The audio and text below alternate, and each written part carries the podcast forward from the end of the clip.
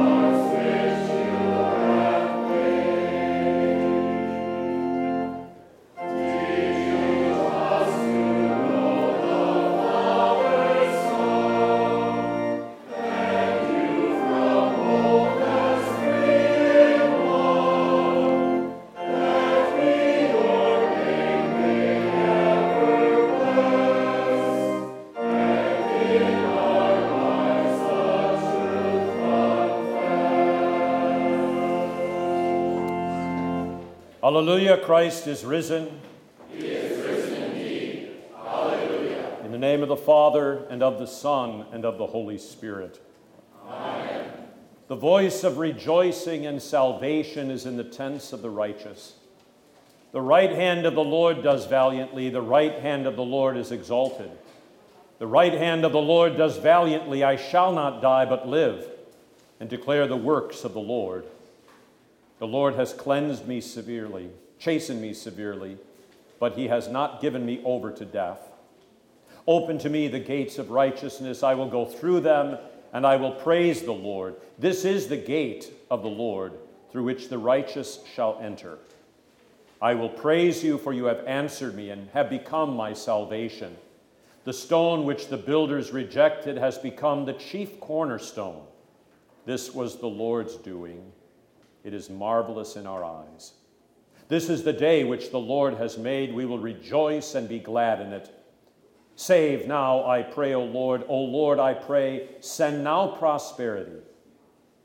Blessed is he who comes in the name of the Lord.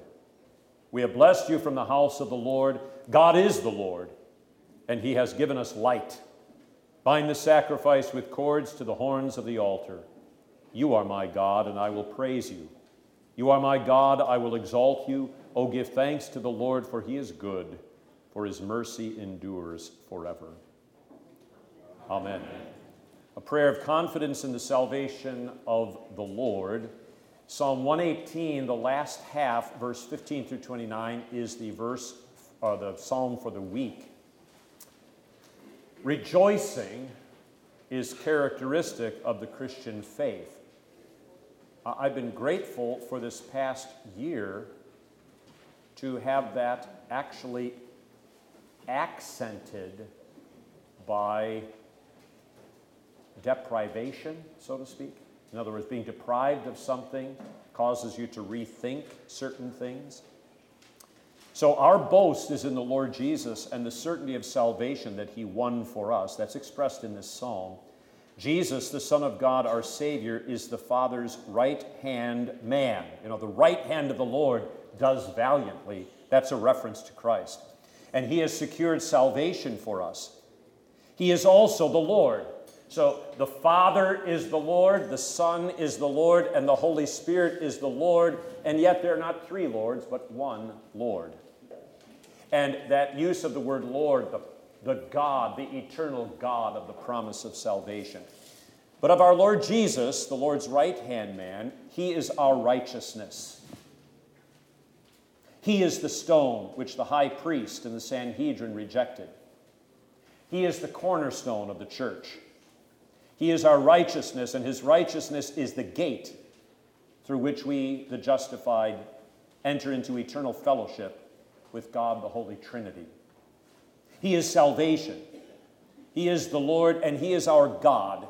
Uh, God, Elohim, the generic term, you know, a chicken could be your God, the Chicago Cubs could be your God. Those would be terrible gods. But people make them as gods. But the Lord, his proper name, I am who I am, the Lord, he is God, and there is none other. His mercy endures forever. Because of what Christ has done, we shall live, and death cannot destroy us. The day of his death and resurrection is the Lord's doing. So, this is the day which the Lord has made. We sing that so often during Eastertide.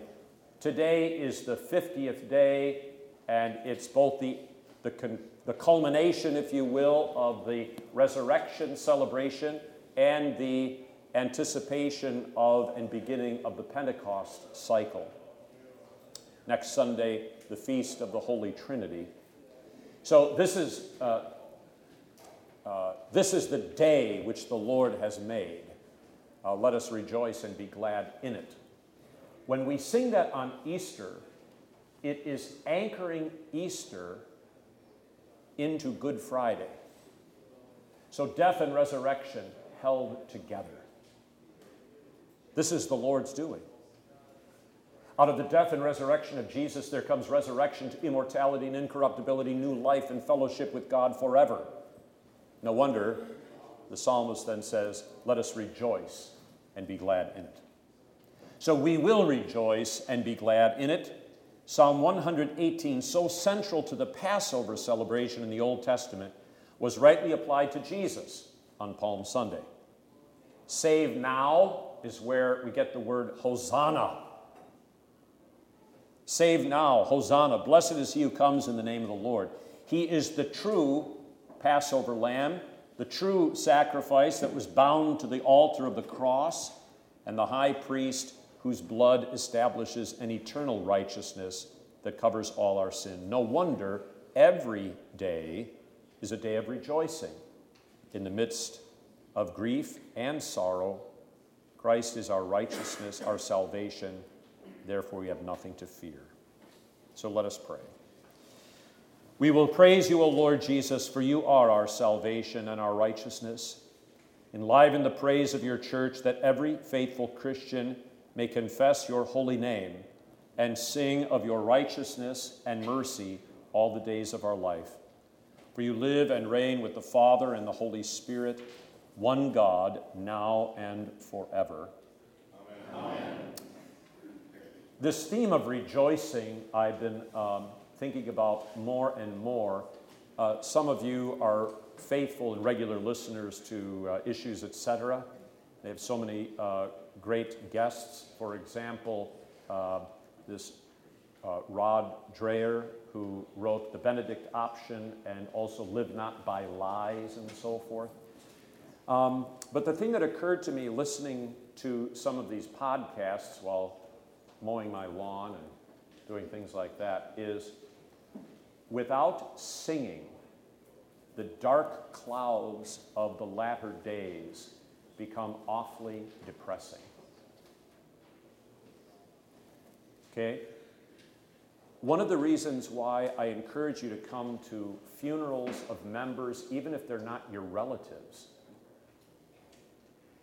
and dis- want to dissuade you from the idea, well, that's a family thing, I, I, I don't want to intrude. No, please intrude, because you are their family in the faith.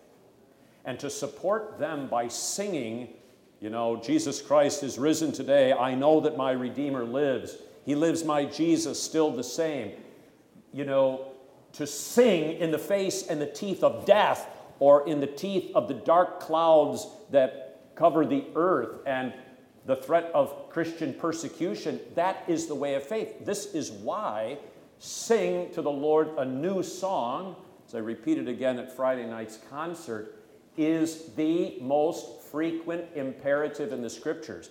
Because it's not as if dogma, doctrine, sort of exists here and you got all the right stuff learned and you're all great, but it is lived out in our lives in the face of suffering, sorrow, sickness, and death, because singing expresses the confident hope of the resurrection to eternal life.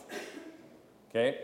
So we sing at a funeral, and we sing at all of the great celebrations of salvation, and we sing even in the dark times of life, and especially then. All right. Uh, this week in the Bible narratives, uh, we hear the, the Ascension Pentecost uh, narratives from Acts, starting with Acts 1 1. Theophilus, when you read that, means lover of God. So Luke wrote his second volume, Acts of the Apostles uh, a second volume to the Gospel of Luke, and he refers to the former account, his Gospel.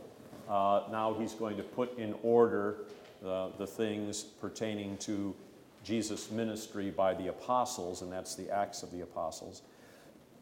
You got the choice of Matthias, the feast of Pentecost itself, and then uh, in that Acts chapter 2, Joel's prophecy, and finally the culmination with the call of the church to repentance, and that by which she is known, uh, the breaking of the bread and the apostles' doctrine and prayer from now till Jesus comes again in glory.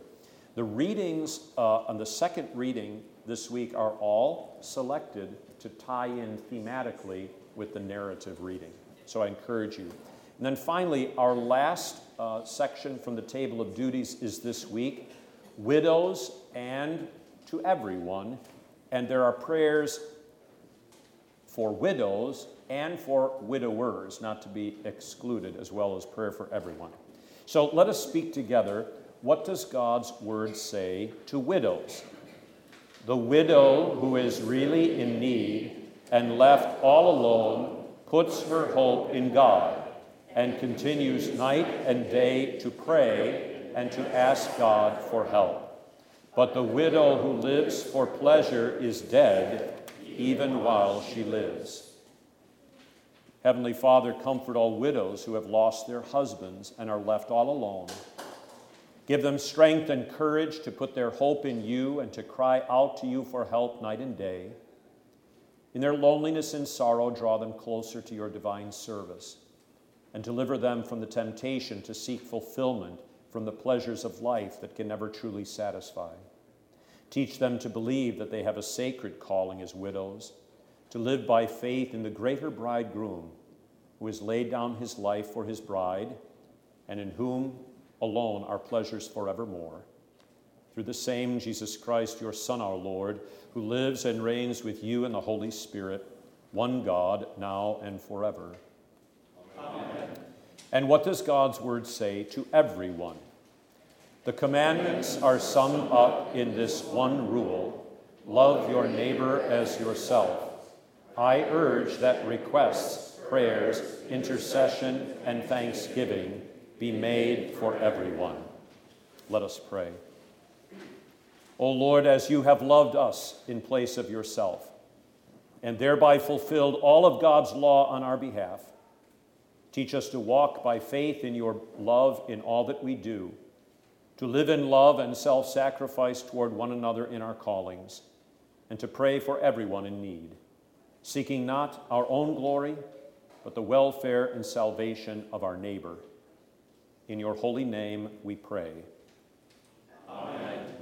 And that leads us to the verse for the week, which is short because the last week of school is always a challenge to receive by heart. But it's also fitting because the end of the table of duties, we love him because he first loved us. It's from 1 John 4, verse 19. The Apostle John, who refers to himself as the apostle whom Jesus loved, speaks so much in his gospel about the love of God in Christ, and then catechizes us further in his first epistle on the meaning. So let's speak it together. We love him because he first loved us. And the hymn is a, especially referring to Christ. We love God, yes, but especially Christ. We love him because he first loved us. If you love me this morning on Pentecost, you will keep, hold fast, trust in my commandments, my words. Uh, so he first loved us in his suffering and death upon the cross for our salvation. That is the engine for us loving Him.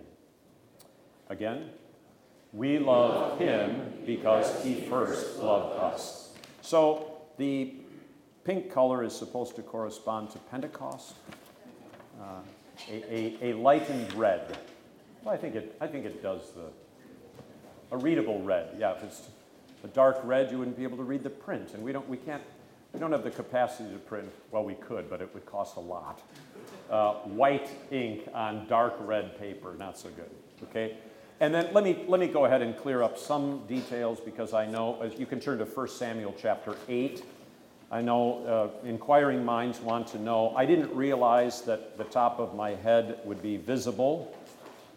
Um, and it came from um, dealing with my apple trees. So I smashed the top of my head on my apple trees. So, okay. And then uh, the other uh, thing drawn to my attention today, Beth does cut my hair. So if if you wish for her also to cut my eyebrows or to trim those, please please let her know. My my left eyebrow does get a little bit crazy, so I I don't know. So, and then finally, finally, the reference to turkeys. I, I really didn't realize turkeys I knew they could fly, but I didn't realize they, they, they really can get up in the air. And um, I've got a little bit of, how old are you, Caleb? 13, yeah, I've got a little bit of 13 year old boy left in me. So when they're out picking on things in my backyard and I don't want them there, there were two this last week. So I ran out in the morning at 7 something and I ran straight at them Get out of here, you lousy turkeys. And then they turned abruptly to the west. Well, there's the cotoneasters and, and fencing there. And then they turn to the north and there's fencing there. And then they turn to the, to the east and there's tall pine trees. So then they turn to the south and they had enough distance before the extra garage to get off the ground like B 52 bombers. and then the one of, I thought the, the, the trailing turkey was not going to make it that was going to be a crash into the peak of the extra garage. They just cleared it, and then they continued to ascend until they went the top, across the road, the very top of a tree, but there's no branches there that are strong enough to hold them.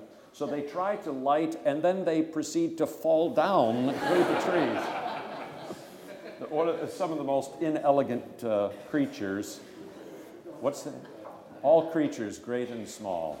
Okay.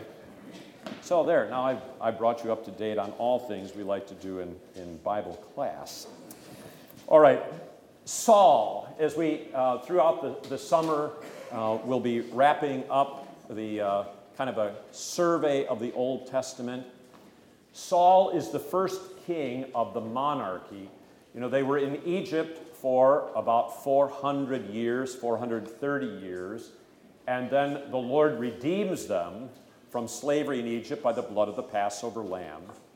And then, because of their rebellion at Mount Sinai in the worship of the golden calf, there's 40 years of wilderness wandering. And that 40 years of wilderness wandering corresponds to our own wilderness wandering, our pilgrimage in this vale of tears, where we're constantly uh, confronted by uh, the weaknesses of our own uh, flesh the stanza four of the hymn that began the service today for Pentecost 499, our uh, mortal state invigorate. You know, apart from the invigorating, it's, it's the imparting of life by the Spirit, you know, our mortal state just uh, decays into its decrepit uh, nature since the fall. But uh, a- after that 40 years, the, remember, the, the beginning of those 40 years of wilderness wandering was the Red Sea crossing. The end, when they entered the promised land, what crossing there? Jordan. And this has long been uh, held up as a pattern of the baptismal life. So, Red Sea crossing, baptism, you are baptized into Christ to begin the Christian pilgrimage and then the Jordan River crossing. There's hymns that reflect this. is when the baptized Christian dies and the soul goes to be with the Lord to await the resurrection. There's the Jordan River crossing. So the promised land becomes a picture of heaven uh, in the sure and certain hope of the new heavens and the new earth and the resurrection. So there's lots of patterns like that in the Old Testament that help us think about uh, New Testament realities that the gospel proclaim. So then, after the, they enter into the promised land, it is the period of the judges for, again, about 400 years. So they're easy to remember, you know, 440, 400. And at the end of the period of the judges, Samuel is not only the last of the judges, not only a prophet, but he's the last of the judges.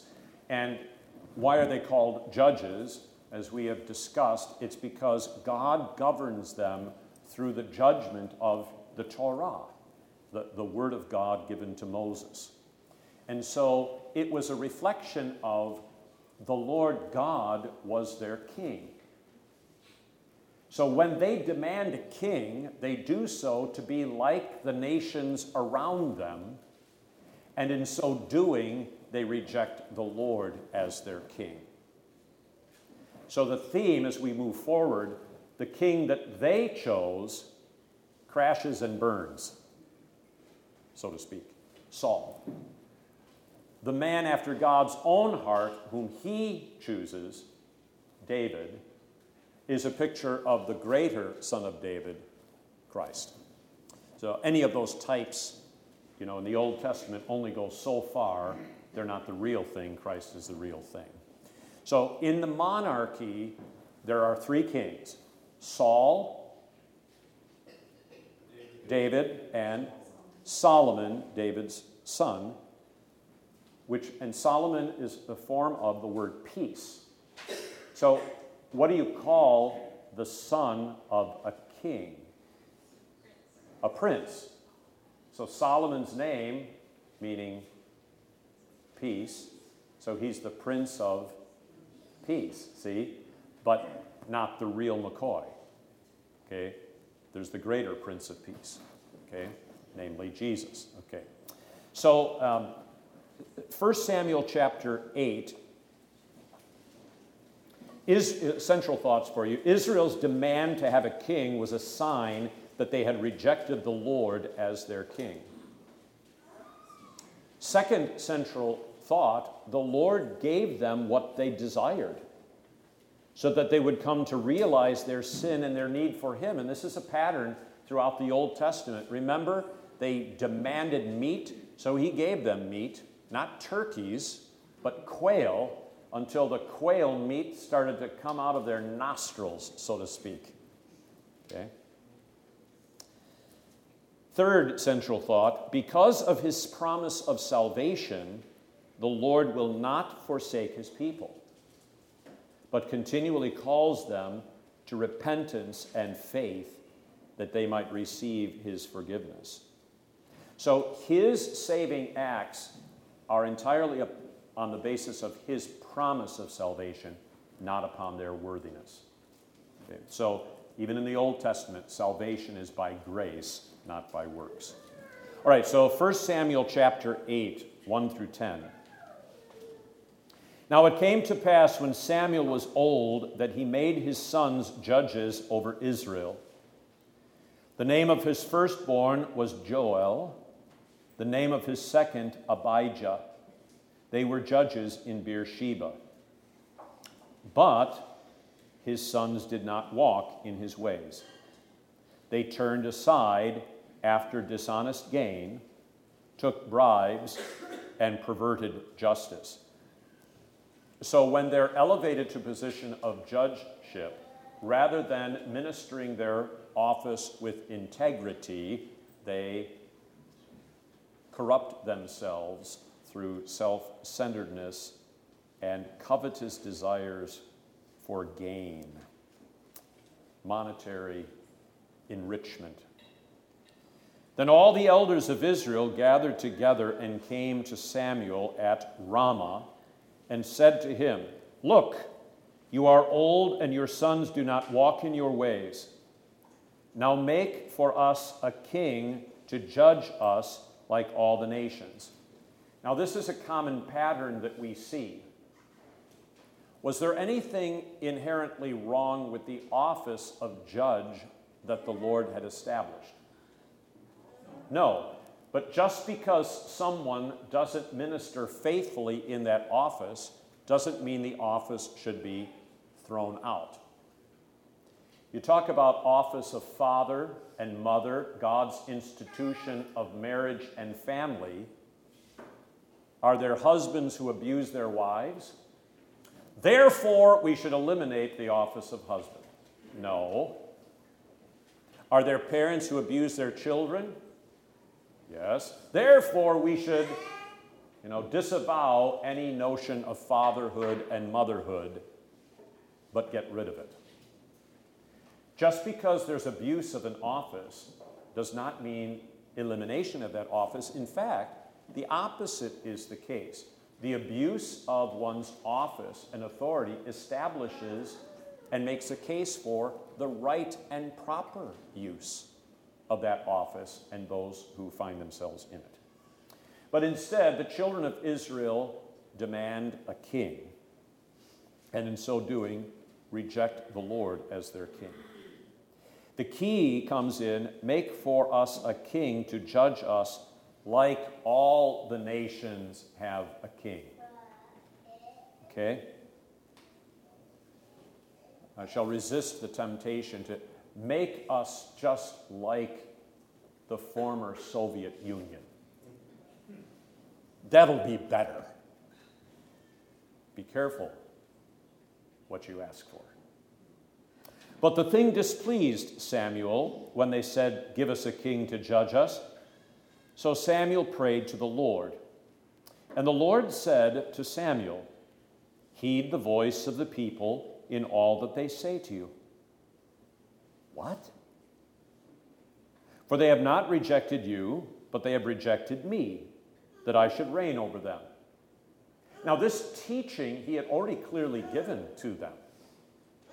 In the covenant itself, to remain faithful and true to the covenant made to Abraham, Isaac, and Jacob, to hold fast and keep the Torah that he had given on Mount Sinai, things would go well for them. But if not, things will not go well. They already had the full warning of what it would mean to turn away from the Lord as their king and his word as the source of their life. Okay? So if they're not going to believe the word then when it is spoken and had been spoken repeatedly by the judges throughout the 400 years. Remember the cycle of the judges? Everything would be great. Then they would turn away from the Lord's word. Then he would raise up a nation that would afflict them. Then they'd cry, oh, What have we done? Oh, have mercy. And then the Lord would raise up a judge to deliver them, and the cycle happened all over again. So now, here, all right, you're going to insist. It's, it's amazing how, be careful about insisting on things from the Lord. You may do so as long as what you insist on has a clear promise of God's word. But when what you insist upon goes against God's word, all right, you may learn the hard way the truthfulness of God's word. But even there, what he inflicts upon them or upon us is not out of hatred, but out of love. All right, so heed the voice of the people in all that they say to you, for they have not rejected you, but they have rejected me, that I should not reign over them. According to all the works which they have done since the day that I brought them up out of Egypt, even to this day with which they have forsaken me and served other gods, so they are doing to you also. So, what the Lord is underscoring with Samuel is that this has been the pattern. Throughout the 400 years of judges, dating back to the time that they left Egypt in the first place, nothing has changed. No wonder Stephen, in his preaching to the Jews after the resurrection, calls them a stiff necked people. Now, therefore, heed their voice. However, You shall solemnly forewarn them and show them the, the behavior of the king who will reign over them. So Samuel told all the words of the Lord to the people who asked for a king. And then skip down to verse 19. Nevertheless, the people refused to obey the voice of Samuel. And they said, You got to do this the way the inflection should be. No, no, but we will have a king. We want a king. I want a king. I want a king. Because that's what they're having. That we also may be like all the nations. I mean, they're so cool. Those nations. And the church is tempted to this today, you know? The church looks so pathetic in the world. We can't beat the world. So if you can't beat the world, join the world. And then if you join the world, what's the point of the church? You might as well just close down the churches and be the world. Okay? There was a church I went by this past, or about a week and a half ago, not too far from us here. And I, I know the church is not technically closed, but it looks like it. Grass is overgrown, gardens are non kempt. It looks like nobody's home. And of course, the doctrine reflects that. It's the doctrine of the world, and no one is home. So, how the church cares for her, her things is a reflection of what she believes is important. So we might be like all the nations, that our king may judge us and go out before us to fight our battles. And Samuel heard all the words of the people, and he repeated them in the hearing of the Lord. So the Lord said to Samuel, Heed their voice and make them a king. And Samuel said to the men of Israel, Every man go to his city. So in chapter 9, Saul is chosen to be king. He's from the tribe of Benjamin. He is the son of Kish. And he starts out in a good way. Okay, so he doesn't start out in a bad way, he starts out in a good way. There is an incident, however, in chapter 10 where they're seeking him and he's hiding because he does not want to do the work that he is called to do as king. Be careful. That sounds like a noble virtue. Oh, I just couldn't do it. But what sounds like a noble virtue, oh, I just couldn't do it, is not noble if the Lord calls you to do it. So you might feel as if you're inept as a husband, but if you're married, you have a calling before God. You can't say, Well, I can't do it. Or if you're called to be a father, you might have a sense of your own unworthiness, and that's not bad. But God has given you work to do in that office. So the feigning of humility can actually be the other side of a kind of uh, works righteousness or self reliance. And the proof of that will come later on with Saul as he turns defiant against the Lord. And just as the children of Israel, you know, we know best, we know best. Give us a king. In a lot of ways, Saul hears the word of the Lord delivered to him by Samuel and says, Yes, but I will do it this way, uh, as if he knows best. All right, so in chapter 10, he is proclaimed king, and I draw your attention to verse 17, 18, and 19 Samuel called the people together to the Lord at Mizpah and said to the children of Israel, Thus says the Lord God of Israel, I brought up Israel out of Egypt and delivered you from the hand of the Egyptians and from the hand of all the kingdoms and from those who oppressed you. I, the Lord, have done that without a what? Without an earthly king. But you have today rejected your God, who himself saved you out of all your adversities and your tribulations. And you have said to him, No.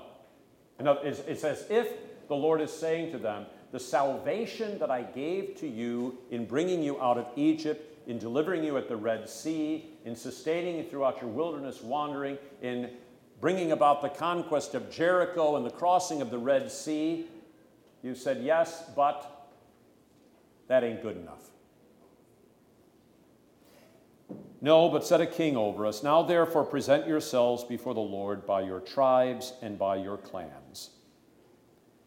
And when Samuel had uh, caused all the tribes of Israel to come near, the tribe of Benjamin was chosen.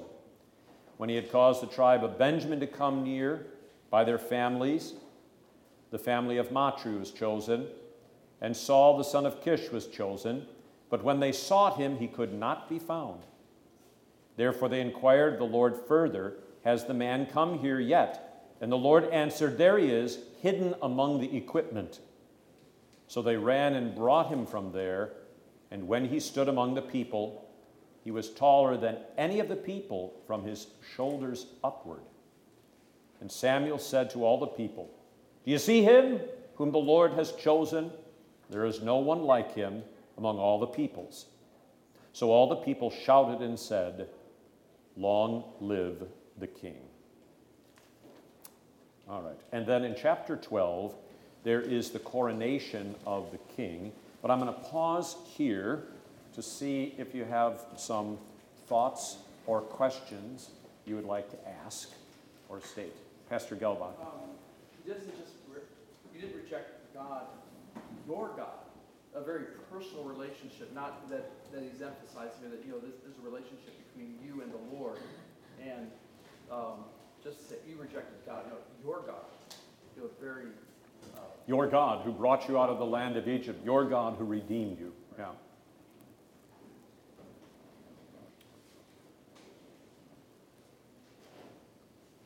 Other thoughts? Lord Wallace.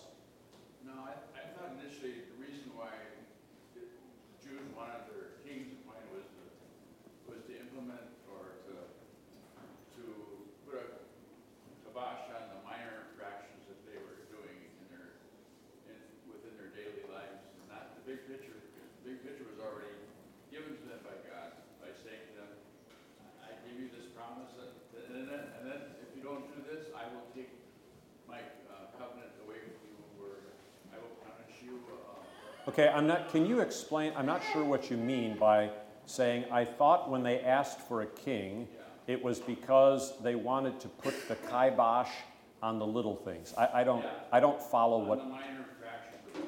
The minor infractions of the law. Right. Where did you get that idea?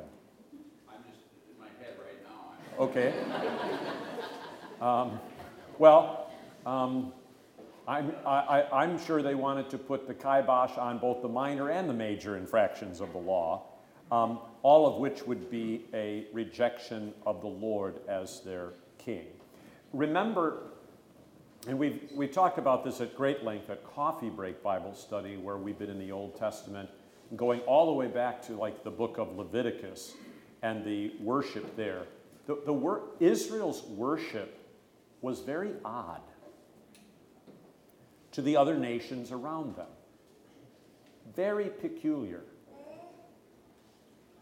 Because, among other things, not only did the congregation uh, sacrifice daily according to the call of the Lord in corporate confession and absolution, but there were all kinds of sacrifices done because they were sinful.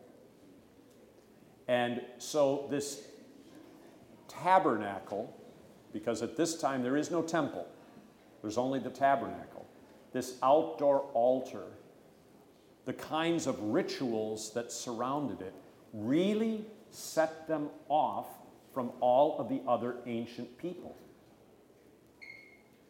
And here in this, talking about your major and minor infractions, Wally, characteristic of the nations that surrounded them is when they're looking at them, they're seeing, man, they can do whatever they want. Their gods allow them to do whatever they want. If they don't like their biological gender, they can trade it in for something else. They can be all that they can be. Okay? They can follow whatever appetites of the flesh that they want because the idols of those nations that surrounded them were projections of the covetous desires of the people's hearts. So, this is the attraction. Okay? To be like others because those others get to do what their hearts desire. Never mind that the heart is sinful and desperately wicked. You know, Jesus says, out of the heart of man come evil thoughts, murder, adultery, theft, false witness. You know, other than that, the human heart is in great shape. But this is part of the attraction to throw off the Lord as their king to follow the other gods, as it were. There was a. Jeremy, did you have a. Yeah, did God really say? You start out with one law, don't cut or don't, you know, eat of the fruit of the knowledge of good and evil. Yeah, so when you hear, when, when the call of the gospel comes to us, or when Jesus says certain things like, if anyone comes after me, let him deny himself and take up his cross daily and follow me the self denial called for there is the denial of the appetites of the sinful flesh. Now, the reason why the Lord says, Deny yourself, take up your cross, and follow me, it means renounce your sinful flesh and its Adamic nature. The second service, we have confirmation where we hear that. Why does he say that? Again, not because he's a stick in the mud. Okay? So, Gabriel, your parents are not just stick in the muds when they give you rules, see? They, they actually love you and desire what's best for you and what's good for you and what will benefit your life. Not that she's rebelling. I'm just using this, okay? But when we see the prohibitions of the Lord or the call to deny yourself, you think, I am being denied what I have coming to me. Is think, look at the world in which we live. Do you think, do you think we don't have enough self centeredness?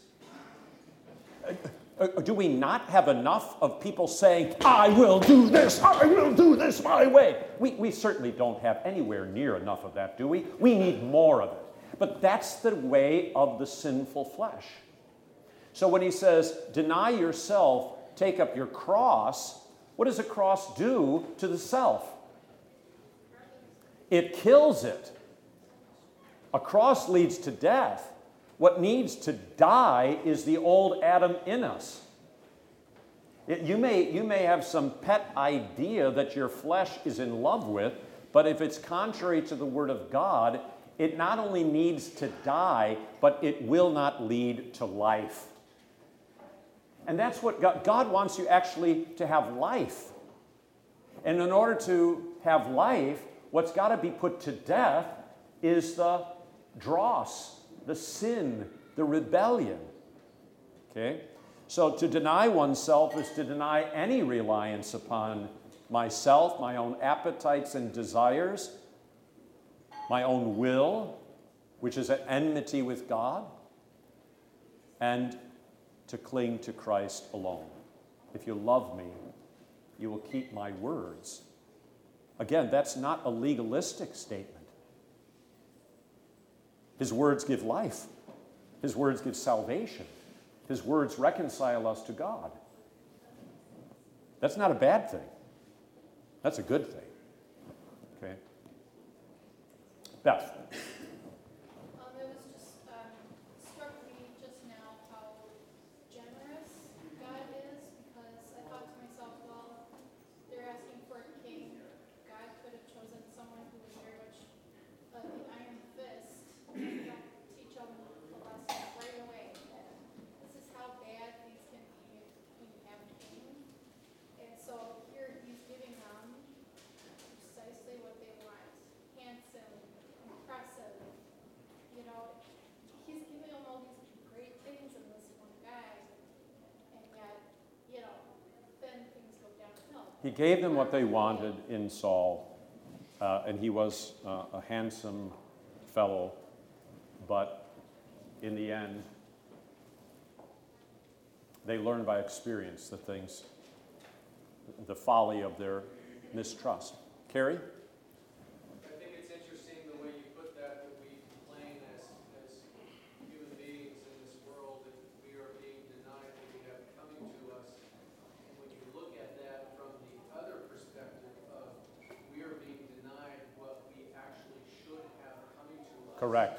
Is really interesting to see. Yeah. Two The sinful flesh. Let me repeat that if you didn't hear. It's like we're being denied what we've got coming to us when we're really denying that which we, we should have coming to us that God wants us to have, which is the fullness of life, not only in this world, but in the life to come through Christ. Okay? So, what we'll take up next week with King Saul is this, uh, this rebellion. We'll hear some of Saul's, uh, Samuel's address at Saul's coronation, and then Saul's rejection because he uh, becomes a pastor when he had no call and ordination to officiate at the divine service. So be careful. Don't think. All right. The grace of our Lord Jesus Christ be with you all.